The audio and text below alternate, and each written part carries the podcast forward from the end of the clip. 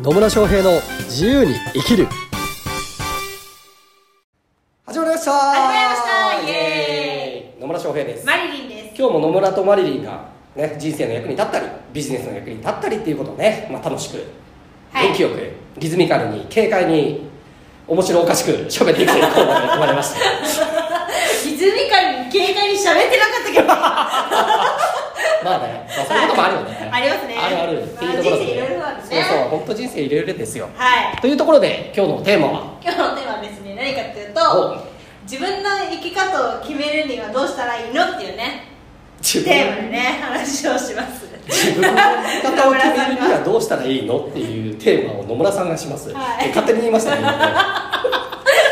なぜあなたに指示命令されなきゃいけないんですか でねこうやってね指示命令をしてくる上司もいるじゃないですか。全然、まあ、よくわかんないですけど。えなんでなんでそれを聞きたいと思ったんですか？いやそのね、うん。なんか副業をしたいって思ってるけどその副業ができない会社に勤めてますってね、うん。言う人もいるじゃないですか。ではい。副業,、副業ができませんみたいな。はい。ね。いやすればいいじゃんって思うけど私はね、でもその人たちは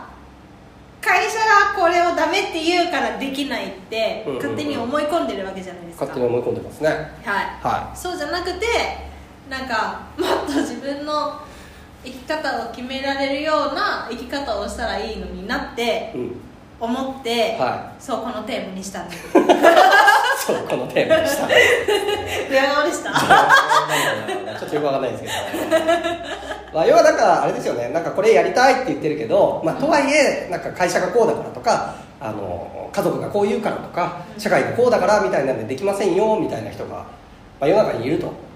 あ、いるでしょうね、まあ、結構いるでしょう結ね構いますね。でもそうじゃなくてもう自分の生き方ね自分の人生なんだから自分で生き方決めればっていうふうにマリリンは思ってるっていうことですね。はい。はあなるほどね。思ってるんですなるほど。そうやってね思ってね看護師の仕事をしてたらね、はい。看護師ができなくなるんですよ。なるほど。はい。えー、できなくなると思ってるんですね。って思ってたんですよ。はあはあは。あでえ実際のところはどうなんですか？実際のところはえっとその状況に合わせて自分でいれいればうん。全然できる問題なくうん仕事もこなせるし、問題なく患者さんと接せられるんですけど、う。やっぱりその状況に合わない自分演じるじゃないけどそういう自分になってると反感はいろいろ買いますね。反感はいろいろ買うんですね。はい。はいや食べたくないって言っててもやっぱり無理やり食べさせたりとかはい。食べてもらわないといけないって思ってる看護師だったりとか、まあ、そういう医療従事者が結構多いので、で高齢者でそんなさあのおかゆ満パンに入ってるのにそんなん食べれるわけないじゃんと私は思うんですけど。思うんですけど。実際に患者さんもいらないって言うんですよ、うん。その食事会場とかをするとね、でそうすると「あいらないんだよね。じゃあもうこれで終わりだね」って言って私の場合は下げるの。だけど他の人はそのまま「えなんでいらないもうちょっと食べてよ」とか言って食べさせようとかしたりとかそういうことをしてる人がしてる看護師さんだったりとか、まあ、医療従事者が多く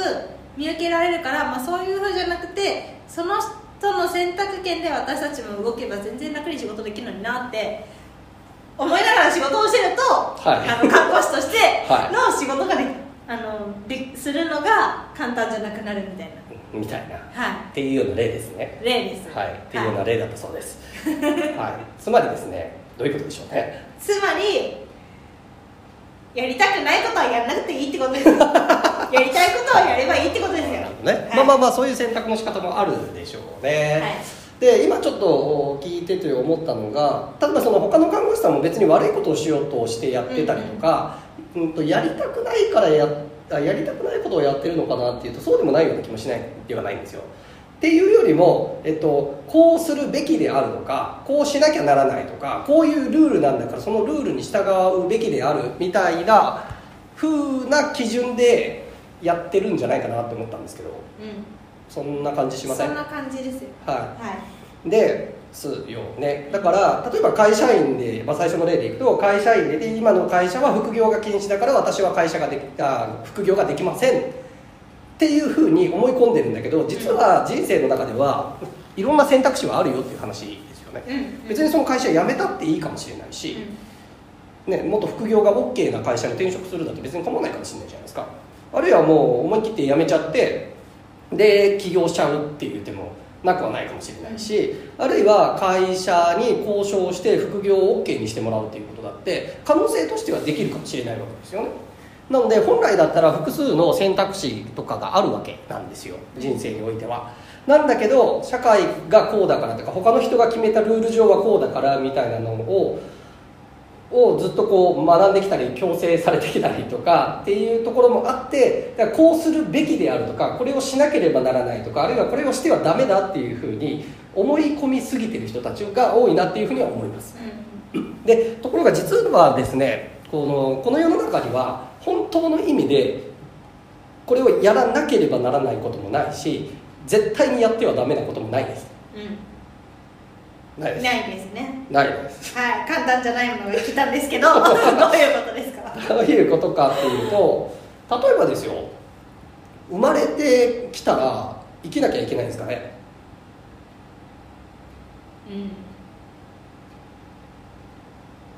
うん。なきゃいけないっていうことはないでしょそうですね。うん、ないですよね、うん。で例えばえっとあの一般的にはですよ。一般的に言うとえっと例えば子供ができきましたとか子供を産みましたって言ったら親がそれを育てるっていうのは、まあ、言ってみれば当たり前のことだしある種義務でもあるっていうふうに思うじゃないですか、うん。でもそれも別にそうじゃなくてもいい選択肢もありますよね。うん。ありますね。ありますよね、うんうんっていうことなんですよ。だからあの世の中のいわゆる常識だったりとか社会のルールっていうのも100%間違いなくあの絶対的な真理としてやっちゃダメなものがあやっちゃダメとかやるべきであるっていうものかっていうとそうじゃないです。なんとなく多くの人が集まってルールができましたっていうだけのものだったりするわけですよ。だからそのルールって別に自分で決めたものでも何でもないから守らなければならないっていうこともないんですよね。うんはい。はい。なかなかもうちょっと頭が。そうそうそう。だから法律に違反してはダメだとかね。法律に違反することはダメだっていうのはなんでダメかっていうと法律に違反すると罰せられて自分の人生的に不自由になるからそれはやらないっていう選択をしてるだけだったりするわけですよ。うんうんね、で、まあ、あのもちろん法法律っていうのはその多くの人たち、まあ、人間は一人で生きているんじゃなくて社会的に生きているものだからある程度の共通したルールがないと動きにくいからっていうのでルールは作られてるので、えっと、大多数がうまく生きやすくするために強いられているものではありますと。でもだからといってそれを個人個人が100%間違いなく守らなきゃいけないものっていうわけでもないっていう話なんですあの誤解されたくしてほしくないのはルールを破れとかねあの法律を守る守るんじゃないっていうことを言っているのではなくてそういうもんだよっていうことなんですよ。なので別にこう生まれてきて働かなきゃいけないっていうこともないかもしれないし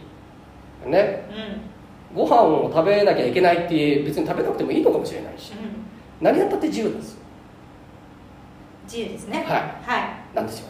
そのそれなんだろうその責任を自分が取れるならってことですね。そうですね。で実際のとこそうそうだから自由に生きるって何かっていうとこう自分が選択して生きているっていう状態っていうふうに、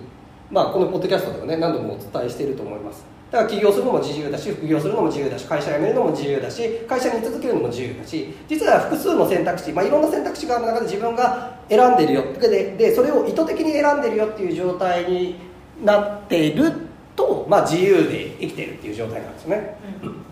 で、まあ、そうじゃない人たちっていうのは、まあ、まさにねこのテーマになっている 自分の生き方を決めれてないとかっていう人になってくるんだと思うんですけど実はその人たちも自分でその生き方を選択してるだけだったりはします。なるほど。決められな決められないっていう選択をしてる人そうそうそう。だから副業ができない会社のルールに従うっていう選択を実は自分でしてるだけだったりするんですよね、ちょっと前頭葉が痛くなっている。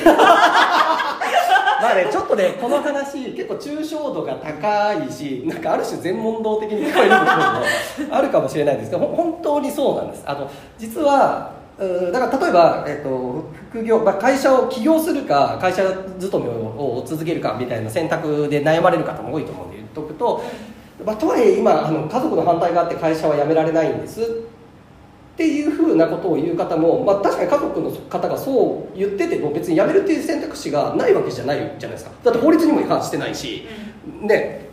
別に何も悪いことしてるわけじゃないでしょ、にもかかわらず例えば家族の反対があるからとかで、えー辞めないっていうのは要は起業して起業するよりも今の会社にいる状態で家族との関係を今のように維持する方が自分にとってはあの、まあ、心地いいというかある意味楽だとかっていう優先順位の高さがそっちにあるからそっちを選んでるっていうだけっていうことです。はい。はい。なので本当はやりたいけどやれてない、ね、やりこうやりたいんだけどこういう理由があってできませんっていうのいう人はそのやりたいっていう目的が、まあ、そそれを選択しない時の目的よりもちっちゃいからあの、まあ、要は